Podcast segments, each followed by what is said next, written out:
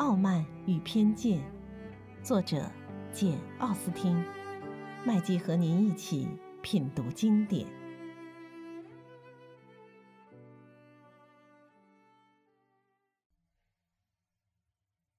第十八章。第二天，朗伯恩发生了一桩新鲜事：寇利斯先生正式提出求婚了。他的假期到星期六就要结束。再说，当时他丝毫也不觉得有什么难为情的。因此，决定不再耽误时间，便有条不紊地开始行动了，而且一切都要循规蹈矩。他认为这是求婚的惯例。刚一吃过早饭，他见贝内特太太伊丽莎白和一个小妹妹待在一起，便对做母亲的这样说：“太太，今天早上我要请令爱伊丽莎白赏个脸，跟我单独谈一次话，您同意吗？”伊丽莎白一听，惊讶的涨红了脸，但是没等她做出其他任何反应，贝尼特太太连忙回答道：“哦，天哪，同意，当然同意。丽子一定也很乐意，她肯定不会有意见。来，Kitty，跟我上楼去。”说罢，收拾好活计，急匆匆的往外走。不想，伊丽莎白大声叫起来了：“妈妈，别走！”我求求你别走，寇林斯先生一定会原谅我的。他要跟我说的话，别人都可以听。我也要走了。别别别胡说，丽子！我要你乖乖的待在这儿。眼见伊丽莎白又恼又窘，好像真要走开，便又添了一句：“丽子，我非要你待在这里听寇林斯先生说话不可。”伊丽莎白不便违抗母命，她考虑了一下。觉得能尽快悄悄把这事情了结了也好，于是便重新坐下来，试图借助不停的做针线来掩饰她那啼笑皆非的心情。贝内的太太和 Kitty 走开了，等他们一出门，寇利斯先生便开眼了：“请相信我，亲爱的伊丽莎白小姐，你害羞怕臊，非但对你没有丝毫损害，反而使你更加尽善尽美。”假如你不稍许推却一下，我反倒不会觉得你这么可爱了。不过，请允许我告诉你一声，我这次找你谈话是得到令堂大人许可的。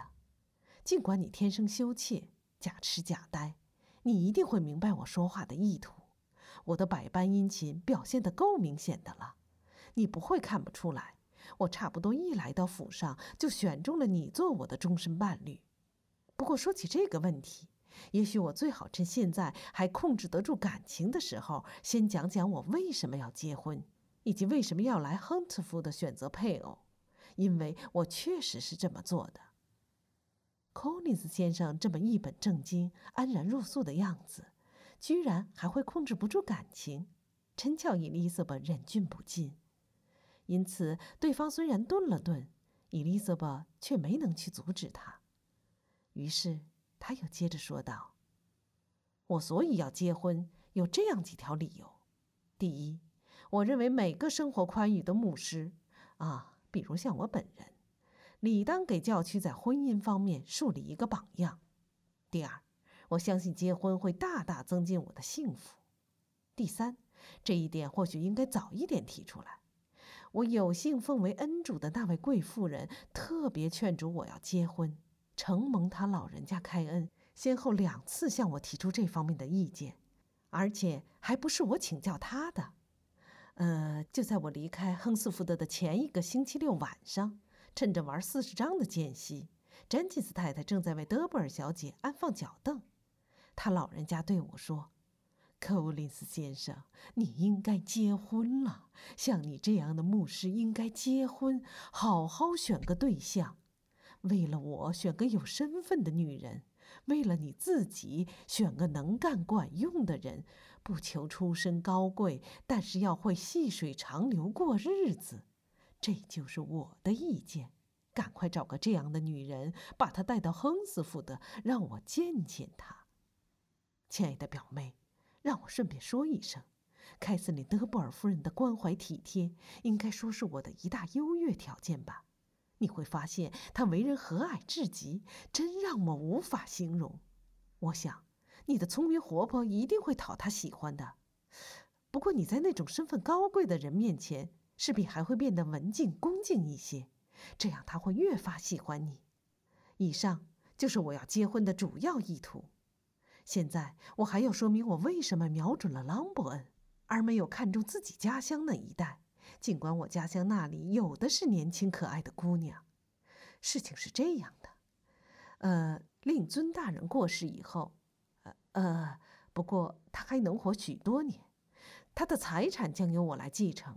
我心里实在过意不去，觉得只有娶他一个女儿做妻室，等将来那不幸发生的时候，你们的损失可以减少到最低限度。啊，当然，我刚才已经说过，这不幸也许要许多年以后才会发生。亲爱的表妹，这就是我的动机。我看你总不至于因此而瞧不起我吧？现在我没有其他话要说了，只想用最激动的语言向你倾诉一下我最炽烈的感情。说到财产问题，我完全无所谓，不会向令尊提出这方面的要求，因为我很清楚，提了他也满足不了。你名下应得的财产只不过是一笔年息四厘的一千磅存款，还得等令堂去世以后才能归你所有。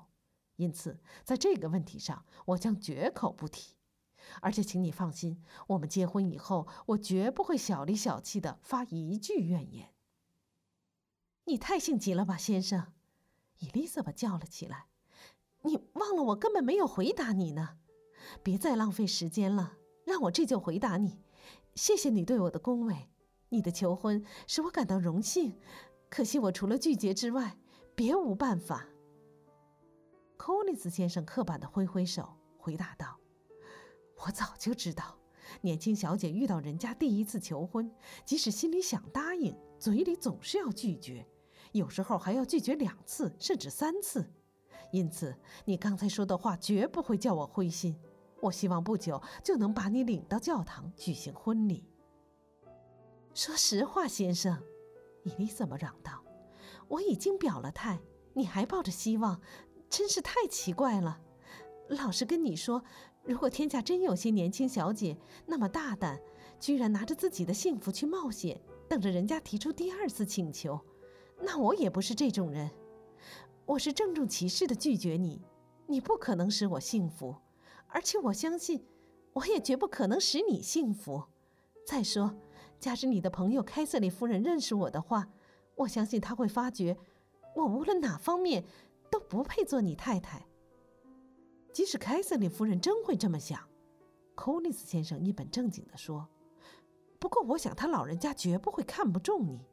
你尽管放心，我下次有幸见到他的时候，一定要好好夸赞一下你的贤淑、节俭。”以及其他种种可爱的优点。说真的，柯林斯先生，对我的任何夸赞都是没有必要的。你应该允许我自己来判断，并且赏个脸，相信我说的话。我希望你生活美满，财运亨通。我拒绝你的求婚，就是竭力成全你。而你呢，既然向我提出了求婚，对我家里就不用感到过意不去了。将来朗本庄园一旦落到你手里，你也就可以受之无愧了。因此，这件事就算彻底了结了。伊丽莎白一面说，一面立起身来。若不是寇尼斯先生向他说出下面的话，他早就走出屋了。等我下次有幸跟你再谈起这个问题时，希望你给我的回答能比这次的令人满意些。我这次并不责怪你冷酷无情。因为我知道你们女人照惯例总是拒绝男人的第一次求婚，你刚才说的话也很符合女性的微妙性格，足以鼓励我继续追求下去。你听着，柯林斯先生，伊丽莎白有些气恼，你太莫名其妙了。我把话说到这个地步，你还觉得我是在鼓励你？那我真不知道该怎么拒绝你，才能让你死了这条心。亲爱的表妹。请允许我说句自信的话，你拒绝我的求婚，不过照理说说罢了。我之所以会这么想，主要有这样几条理由：我觉得我的求婚总不至于不值得你接受，我的家产总不至于让你无动于衷，我的社会地位，我与德布尔府上的关系，以及与贵府的关系，都是我极为优越的条件。你还得进一步考虑一下，尽管你有许多吸引人的地方，不见得会有人再向你求婚。你不幸财产太少，这就很可能把你活泼可爱的地方全抵消掉。因此，我不得不断定，你并不是真心拒绝我。我看你是在仿效优雅女性的惯技，欲擒故纵，想要更加博得我的喜爱。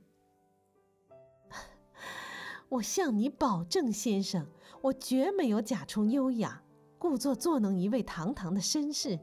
我倒希望你给我面子，相信我说的都是真心话，蒙你不弃，向我求婚，真叫我感激不尽。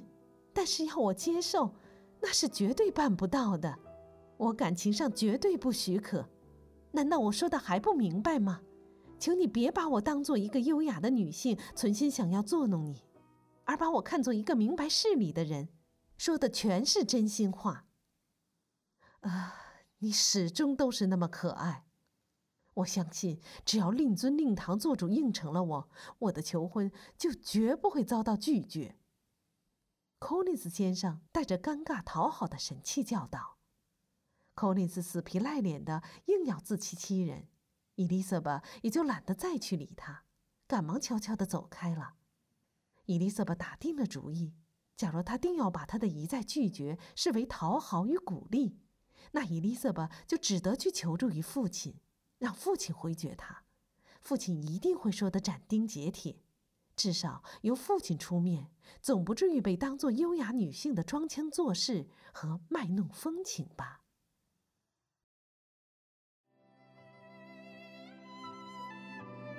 品读经典，体味人生，欢迎订阅收听。